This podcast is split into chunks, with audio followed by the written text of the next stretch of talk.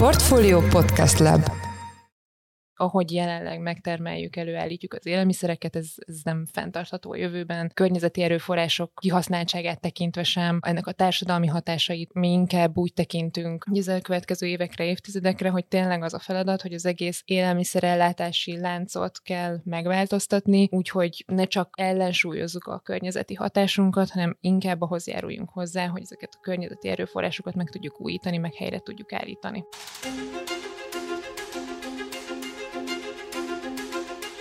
Klímakérdésben az egyik legösszetettebb és talán legérdekesebb iparág az agrárium. Komoly széndiokszid lábnyommal rendelkezik, de az elsők között is szenvedi el a klímaváltozással megszaporodó természeti károkat, és ezzel egy időben nyújtja az egyetlen olyan természetes megoldást, ami negatív kibocsátást, illetve a nettó zéró célokat segít elérni. De mi ez a carbon farming? Milyen lehetőségeket és milyen buktatókat tartogat a jövő agráriuma számára? Hogyan lehet pénzét tenni a kibocsátások csökkentését? Hogyan segítik a legújabb technológiák vagy a precíziós gazdálkodás az iparág kibocsátását visszafogni? Fogni. A megelőzés mellett hogyan tudnak a gazdák és az élelmiszeripari cégek felkészülni a rosszabb szenáriókra? Mit jelent az alkalmazkodás a gyakorlatban? Sziasztok, ez a Portfolio heti podcastja, én Orosz Márton vagyok, a műsor házigazdája, és hát a zöld agráriumról, azon belül is a zöld élelmiszeriparról fogunk beszélni a következő percekben, részben annak a propóján, hogy szeptember 12-én rendezi a Portfolio csoport a Sustainable World 2023 konferenciát, ami talán a legfontosabb szakmai rendezvény a fenntarthatóság a zöld gazdaság témájában. És hát van egy vendégünk is a stúdióban, Hőgyész Anna, a Nestlé Hungária Kft. fenntarthatósági vezetője. Szia Anna, köszönöm, hogy bejöttél hozzánk. Sziasztok, és üdvözlök mindenkit, köszönöm a lehetőséget. Aki a konferencia egyik legizgalmasabb panelbeszélgetésének a vendége lesz majd szeptember 12-én, és hát itt van velem kollégám, Braun Müller Lajos, az agrárszektor főszerkesztője. Szia Lajos! Sziasztok, én is üdvözlöm a hallgatókat. És Lajos lesz majd ennek a bizonyos panelbeszélgetésnek a moderátora, úgyhogy szerintem egy izgalmas betekintést tudunk már, egy ilyen kis preview-t tudunk adni ebből a beszélgetésből, és hát én azt gondolom egyébként, hogy ez egy nagyon színes konferencia lesz, és nagyon komoly témákat érint majd, úgyhogy mindenképp érdemes lesz majd rá figyelni. Anna, én hadd kezdjem egy kicsit onnan, hogy nekem él egy olyan kép a fejemben, hogy ti mondjuk úgy vagytok elkönyvelve a Nestlé, hogy borzasztó fenntarthatatlan, és tényleg minden, ami káros, az tőletek jön az élelmiszeriparban és egyáltalán ebben az egész gyártásban. Ezt megkapjátok még így 2023-ban is kaptok még nem tudom, ilyen e-maileket, kritikákat, újságcikkeket, konteókat. Vannak még ilyenek? Vannak ilyen hangok még mindig, igen, de szerintem egyébként a legtöbb olyan cégnek, ami természeti erőforrásokat használ, és ugyanakkor profitot termel, azért ők ezt, ezt megkapják, így mi is. Egyébként igyekszünk ezekre a hangokra figyelni, tehát nyilván ez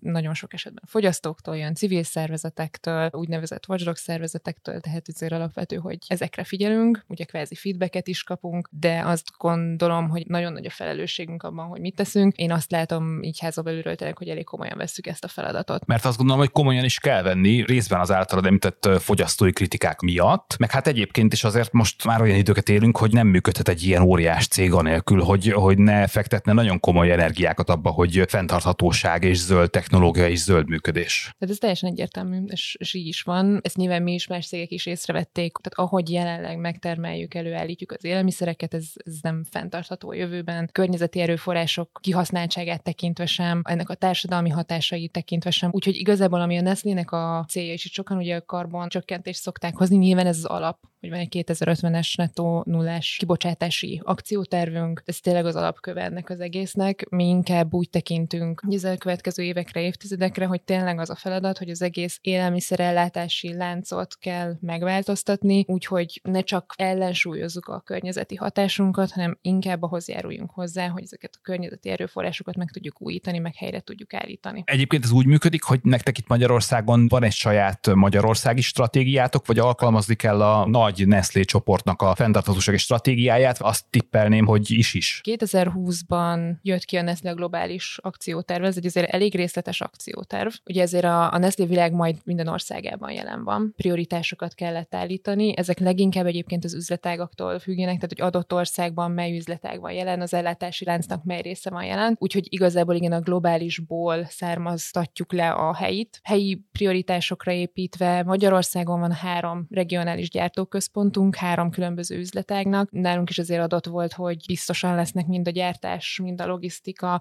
mind pedig ugye a mezőgazdaság területén olyan célok, amikkel nekünk kell hozzájárulni a kibocsátás csökkentéshez. Szárazzuk szét akkor ezeket a dolgokat. Ez egy nagyon komplex és szerintem nagyon izgalmas sztori. Azt rögtön mondjuk el a hallgatóknak, aki nincs annyira képbe a működésetekkel, hogy van egy gyáratok Szerencsen, egy Diósgyőrben, Miskolcon és a Purina gyár Bükön, ahol állateledel gyártatok, Miskolcon Csoki Mikulást, és Szerencsen pedig Nescafét. Tökéletes összefoglaló volt, és egyébként ez azért is jó, hogy elmondod, mert ugye visszavezetve az előző kérdésre, hogy globális stratégia, ugye a csoki figurákat tekintve, illetve ugye a kakaó meg kávé töltő központunk, ami szerencsen van, tehát ott nyilván olyan nyersanyagokat használunk, amik ugye nem Magyarországról érkeznek. Így ezek kulcsfontosságú nyersanyagok a Nestlé számára, de nem itt Magyarországon fogjuk tudni kezelni ezeknek a környezeti lábnyomát. Ellenben viszont a Büki Purina gyár, ahol kifejezetten magyarországi nyersanyagokat, gabonát használunk helyi beszállítóktól, úgyhogy ott például rögtön más lehetőségek kínálkoznak az ilyen kibocsátás csökkentés és környezeti lábnyom csökkentés tekintetében. Tehát ezt úgy kell elképzelni, hogy a kakaó és a kávé az Dél-Amerikából jön, ezért már ott kell elkezdeni ezt a lábnyomcsökkentést? Az ilyen jellegű nyersanyagoknál, mint a kakaó, kávé, nyilván a, a származási helynél kezdik el. Egyébként a gabona is egy ilyen, csak ott ugye nyilván ott Európán belül is vannak beszállítóink, így például a magyarországi gazdák, úgyhogy máshogy néznek ki ezek a programok. Nyilván a kakaó és a kávé esetében akkor ott a helyszín is más, de nagyon sok párhuzam van, például ugye ez a mezőgazdasági módszerek, talajmegújító mezőgazdaság, az, hogy a gazdálkodókkal hogyan működünk együtt, ezek így nyilván nem ugyanazok minden nyersanyag tekintetében, de, de párhuzam az vonható. Hogyha én jól látom a honlapotokon, akkor a teljes ellátási láncot végig kíséritek fenntarthatósági szempontból. Ez egészen a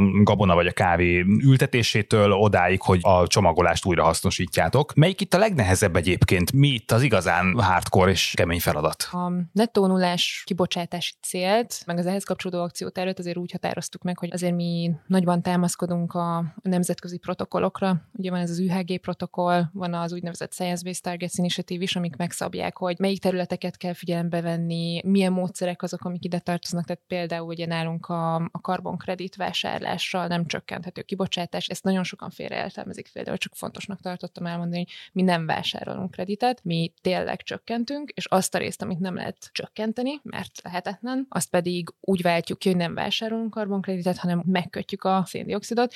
Erre is is szokták mondani, hogy ennek mindenféle technológiái vannak, mi nagy részt az ilyen természet alapú megközelítésekre hagyatkozunk, és majd itt nagyon fontos lesz ugye a mezőgazdasági téma. Visszakötve az ellátási lánchoz, ugye a fogyasztókig, amíg elkerül a termék, ez abszolút benne van a kibocsátás csökkentési szkóban, illetve valóban az is, hogy a csomagolással mi történik. Ugye vannak ezek a különféle, és ugyanígy ezekben a protokollokban meghatározva, hogy közvetett, közvetlen kibocsátás. Nyilván a legnagyobb kihívást az ellátási láncnak azon kibocsátásai, ami ugye közvetettek, tehát nem a mi gyártásunkhoz kapcsolódik, nem akár a logisztikához, hanem mondjuk kifejezetten a partnereink, vagy a hulladék gazdálkodási infrastruktúrához köthető, hogy ott hogyan tudjuk csökkenteni. Ezen belül igazából azt mondanám, hogy mindegyik jelentős kihívás, az is, hogy mondjuk a gazdákkal hogyan termelünk meg egy bizonyos alapanyagot, meg az is, hogy mondjuk tudjuk-e, hogy egy olyan csomagolóanyaggal, amit hiába úgy gyártunk, hogy az újra hasznosítható legyen az adott országban, egyszerűen nincs meg a megfelelő válogatási vagy újrafeldolgozási infrastruktúra, akkor ez nem tud teljesülni. Úgyhogy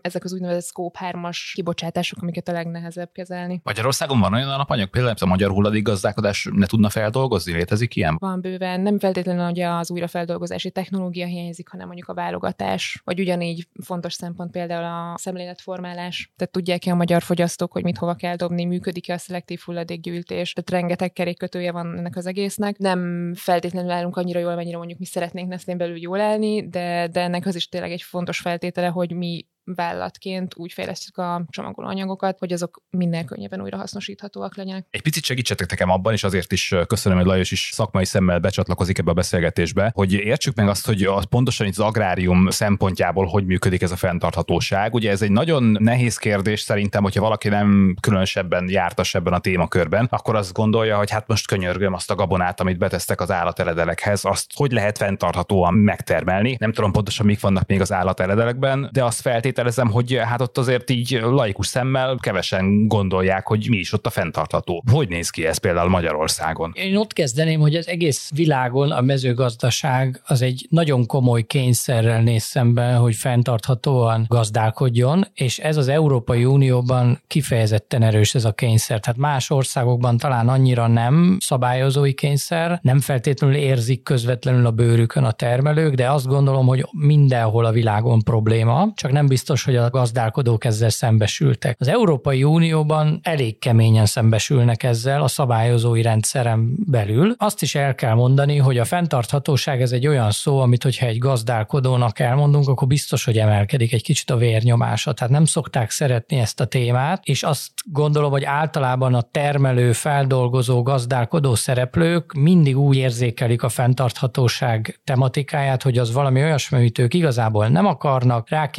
rákényszerítik őket különböző szabályozási rendszerek, különböző fogyasztók, és nagyon-nagyon kevés volt korábban az a termelői szereplő, és itt most nem csak mezőgazdasági termelőkre, hanem ipari termelőkre is gondolok, aki valamilyen formában felismert, hogy a fenntarthatóság az őnek is az elemi érdeke, és én most azt látom, hogy ez kezd átalakulni, egyszerűen azért, mert nem nagyon van más út, és ezt ismerik fel egyre inkább a, a gazdasági életnek a szereplői is. És a mezőgazdaság esetében ez különösen nagyon erős nyomás, ami egyszerre érkezik a fogyasztók felől és a szabályozók felől. Én azt gondolom, hogy a fogyasztók felől érkező nyomás az még kisebb, mondjuk Magyarországon különösen, de még talán Nyugat-Európában is tudatosabbak az emberek, persze meg szeretik nézni, hogy mit vásárolnak, de én sokkal inkább azt látom, hogy a fogyasztók bizonyos fokig ezt a felelősséget átadják a szabályozókra, például mondjuk az Európai Parlamentre, és azt mondják, hogy hozzatok olyan törvényeket a nevemben, amitől fenntarthatóvá válik a mezőgazdaság, és aztán az, ezeket a termékeket feldolgozó ipar. És ezt a hangot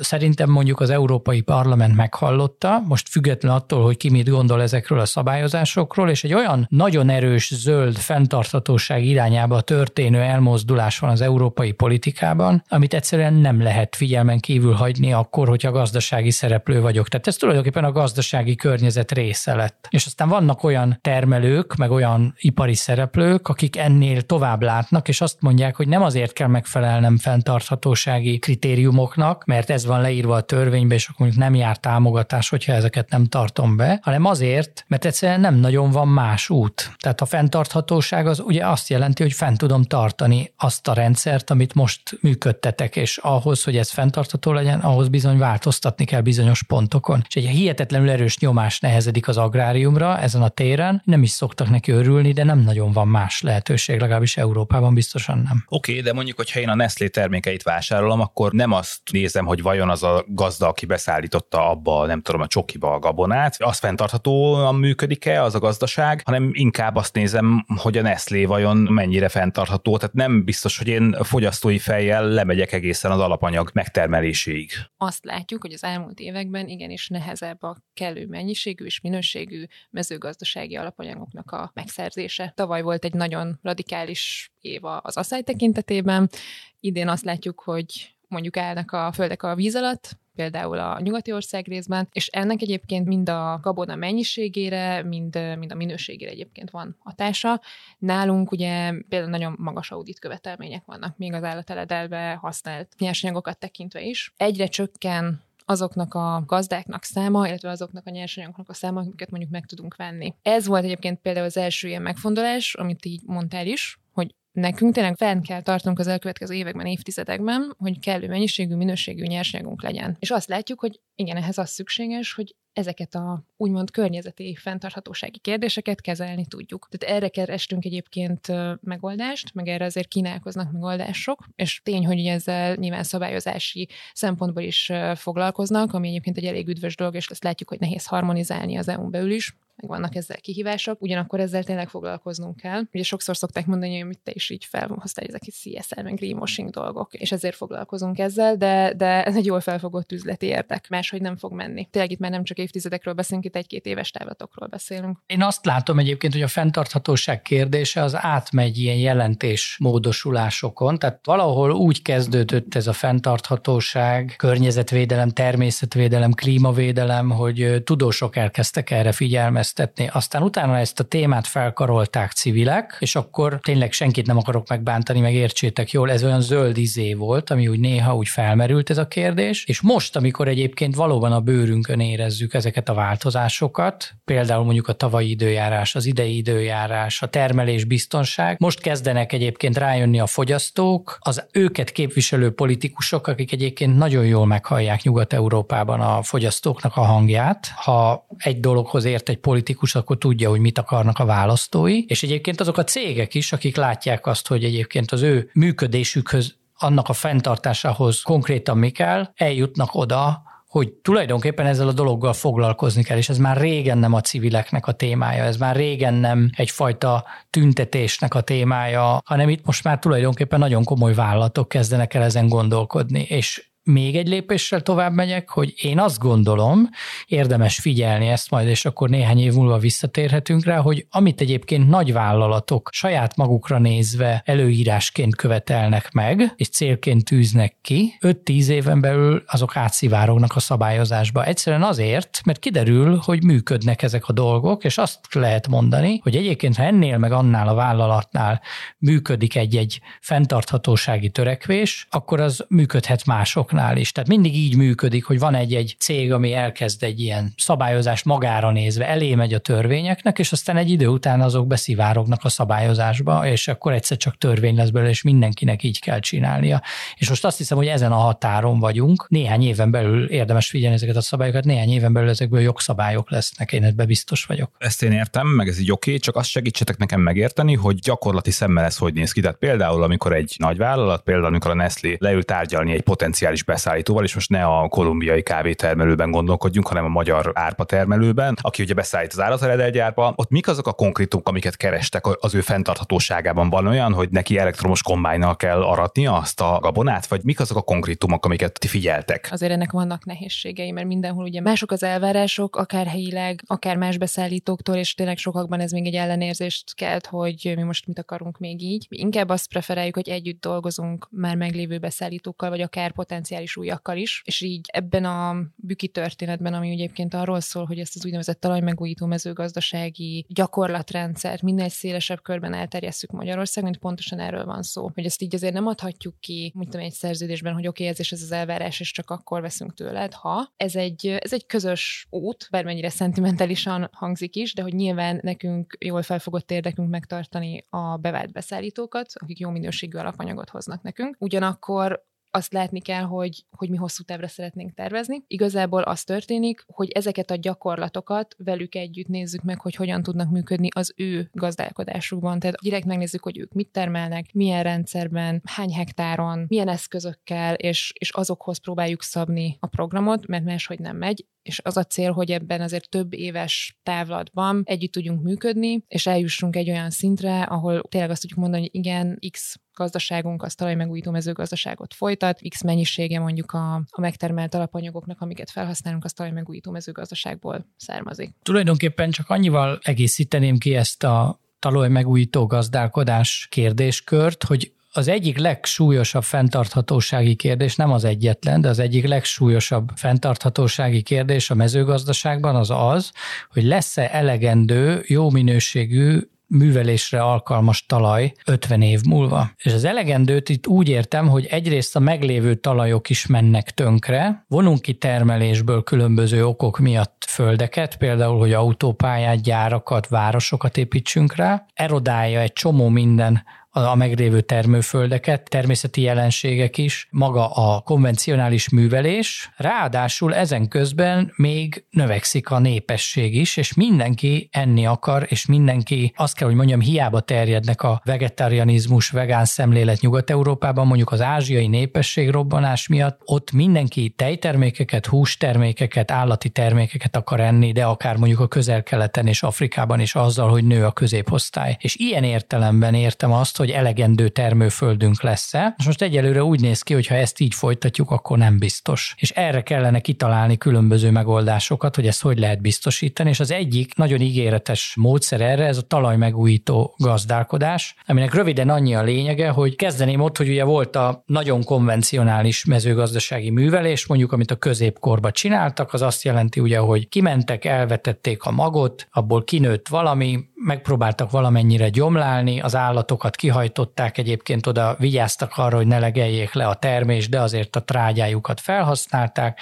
és a végén betakarítottak, amit betakarítottak. Ez nem volt egyébként túlságosan hatékony, több ilyen ugye éhezési periódust megélt Európa a középkor során, elég súlyosakat is. Több lépésben eljutottunk a zöld forradalomig, ami ugye a 20. század második felének az egyik ilyen nagyon komoly időszaka volt, amikor ugye gépesítve, kemikáliákat használva, különböző talajforgatási módszerekkel, szántással, boronálással, tárcsázással, csávázott vetőmagokkal és egyéb dolgokkal együtt sikerült követni úgy a népesség robbanást, ami a 20. század második felében lezajlott, hogy az éhezés érdemben nem növekedett. Tisztában vagyunk azzal, hogyha egyébként nézzük a 20. század második feléből a híradásokat, akkor találkozunk minduntalan az éhezéssel, de ez sokkal-sokkal nagyobb arányú lehetett volna Európán belül is, hogyha nem jött volna létre a modern mezőgazdaság. Aminek én azt gondolom, hogy nagyon sokat köszönhetünk, viszont most eljutottunk odáig, hogy az így kezelt földek további élettartama, további termőképessége az egyáltalán nem garantálható, hogyha ezt így folytatjuk tovább. És most azon a határon vagyunk, hogy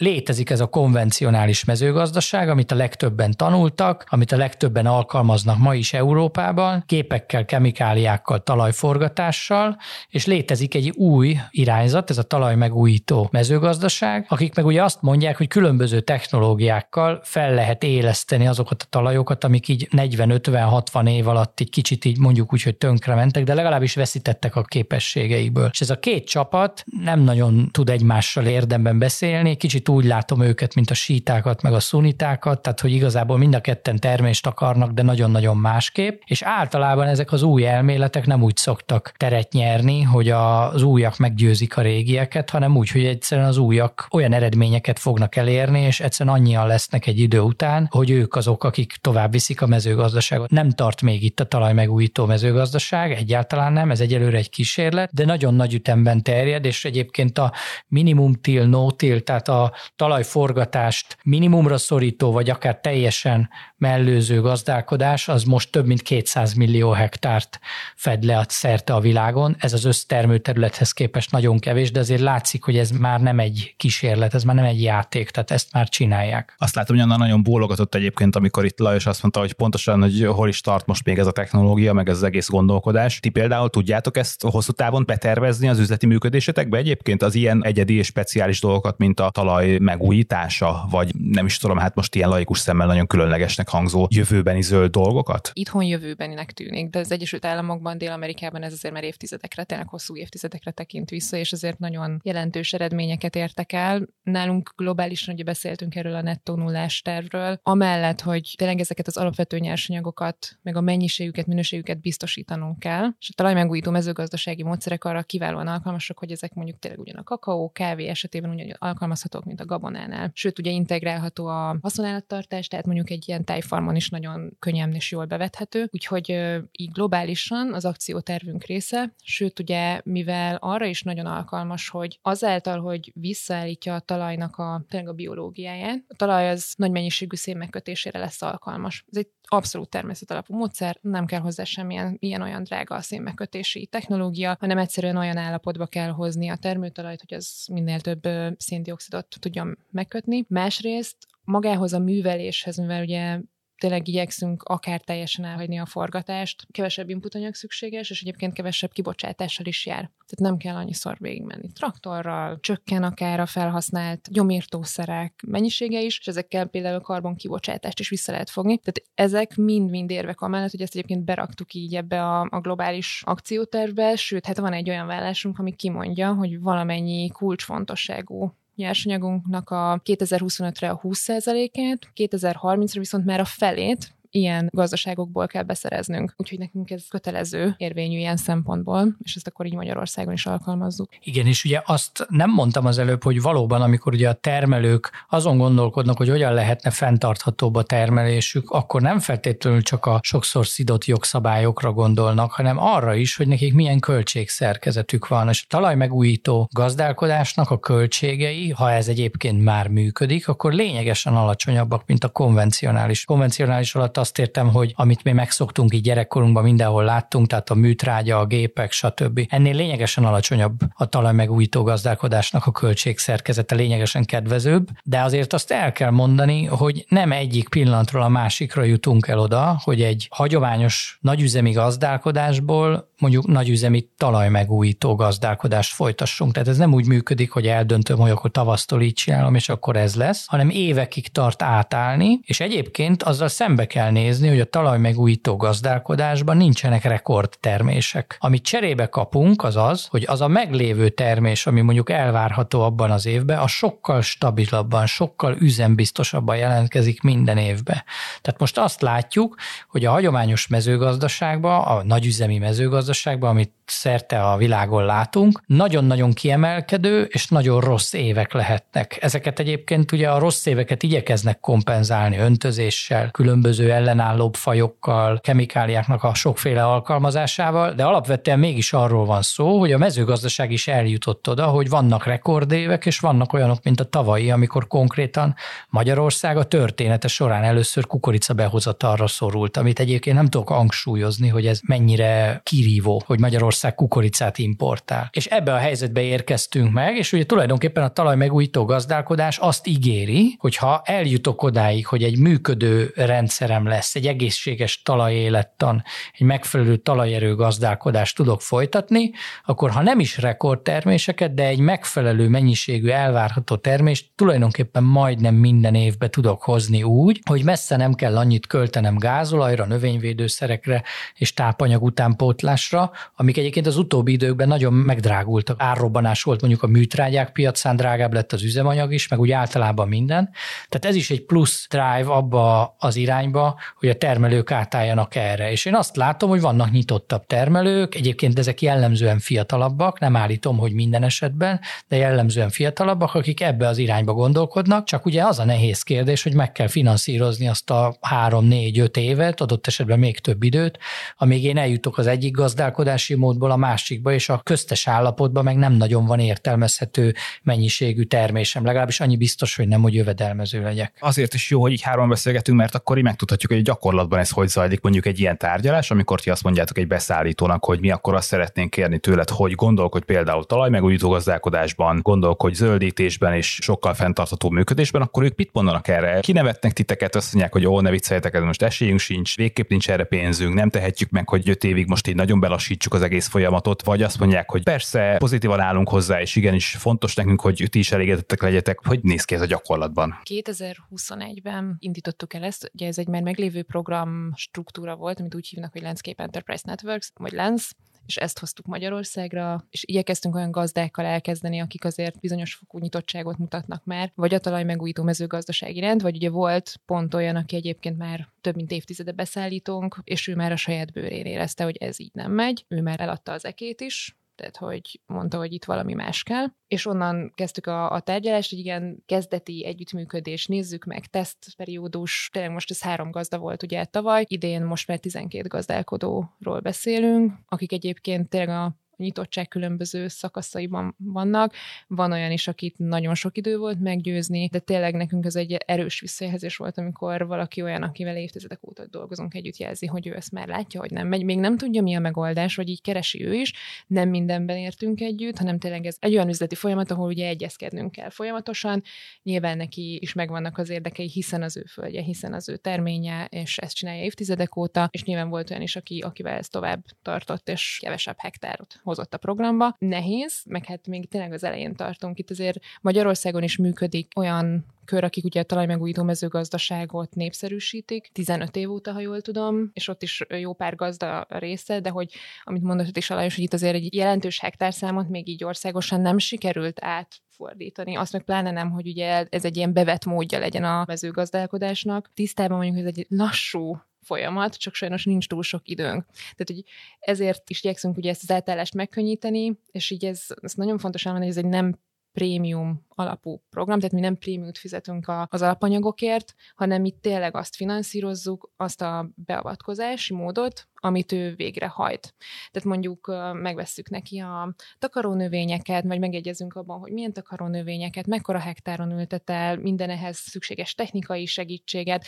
Adott esetben volt olyan is, hogy gépet vettünk, mert ugye szükség volt direktvetőgépre, hogy az átállásnak a, a fájdalmait megkönnyítsük, meg a költségeket könnyítsük, ezeket mi álljuk. Azt remélve, és abban bízva, hogy ezt így azért a saját bőrükön érezni fogják, hogy így azért egészen más. És kezdeti tapasztalatok, ugye azok elég biztatóak, meg pozitívak, úgyhogy az említett gazdánk ő több hektárt is behozott egyébként, sőt ő már ez kifejezetten ki szeretné próbálni, meg el is kezdte ezt a nótil, ugye, hogy a teljesen forgatás nélküli művelést, ami egy hatalmas ugrás. Itt egyáltalán nem történik ugye szántás, talajbolygatás, hogy itt is a vetés az például egy direkt vetéssel, ugye ezzel a különleges géppel történik, minimalizálva van a kvázi a művelési mélység közel nullára. Ehhez azért egy előfeltétele, hogy a talajt olyan állapotba kell hozni, hogy erre alkalmas legyen, úgyhogy ő viszont ez ragaszkodott, hogy ezt próbáljuk ki, most ezt nézzük, hogy ez így akkor hogy működik. Ennek örülünk, hogy egy ilyen nyitottság is van, hogy még kísérletezni is hajlandóak, és akkor innen, innen folytatjuk szépen. Tehát ezek ilyen kisebb méretű mintaprojektek, hogyha jól értem? Is. Tehát ez most kifejezetten az, hogy mondjuk teljesen forgatás nélkül, ez tényleg ez kis területen lehetséges, mert erre ugye nem volt az ő esetében precedens, meg kellett nézni, hogy hogy működik technológiailag, meg mennyire érett a talaj. De például egy ilyen beavatkozást, hogy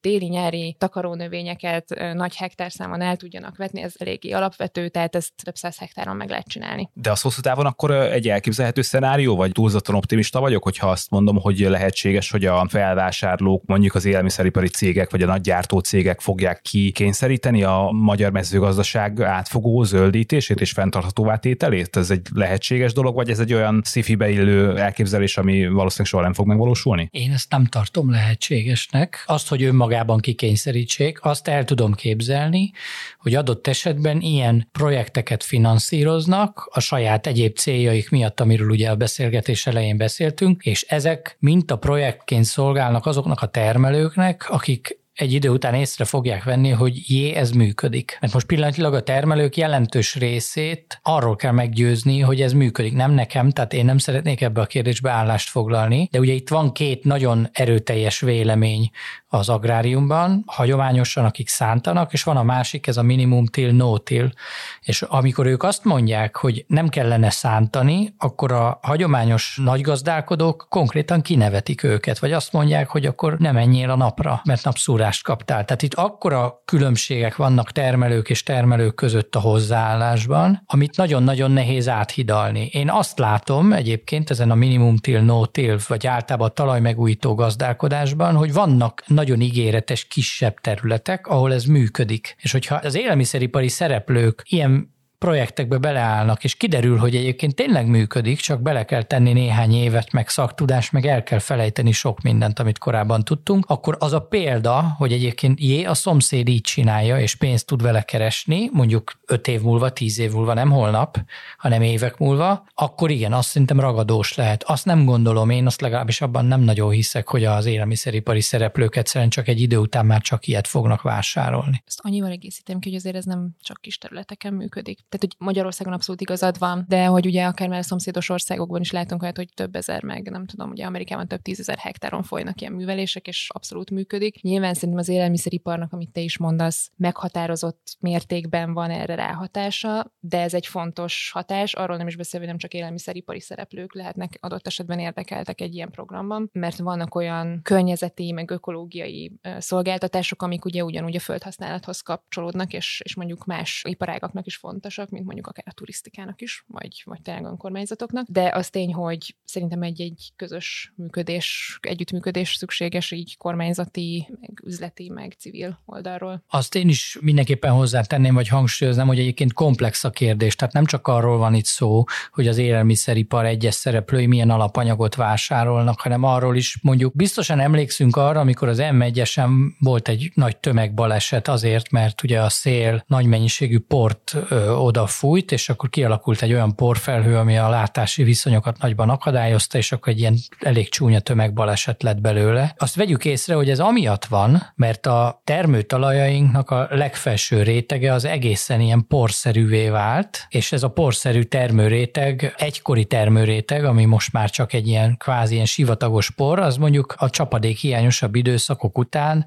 vagy amikor eléggé kiszárad, a szél felkapja, az elindul. Tehát, hogy ilyen problémákat is okoz, hogy nem mondjuk a szél elfújja a port. Ez mondjuk lehet, hogy adott esetben nem feltétlenül egy tömegbalesetet okoz, de például mondjuk lehet, hogy zavarja a közelben élőket. Az ilyen talajok nem képesek megfogni a lezúduló nagy mennyiségű vizet, amire ugye megint csak példa van, mert az egész klímaváltozás abból áll, hogy egyszer sivatag alakul az Alföld, egyszer meg most nem tudom, Nyugat-Magyarországon legutóbb árvízhelyzet volt. Tehát ezek a hatalmas, borzasztó felhőszakadások olyan mennyiségű vizet hoznak, hogy ezt nem képes megfogni ezek a földek, akadálytalanul mennek, és amikor egyszerre a sár így bejön a hátsó kertbe, és elviszi a kutyaházat, akkor lehet, hogy azt fogja mondani egy, egy adott lakó, akinek amúgy a mezőgazdasághoz nincsen semmi köze, hogy valamit ezzel kezdeni kellene. Akkor ugye a biztosítók, az agrárbiztosítóknak is van egy olyan érdeke, hogy legyen valamiféle kiszámíthatóság, a termelőknek is van egy olyan érdeke, a fogyasztók akkor ugye a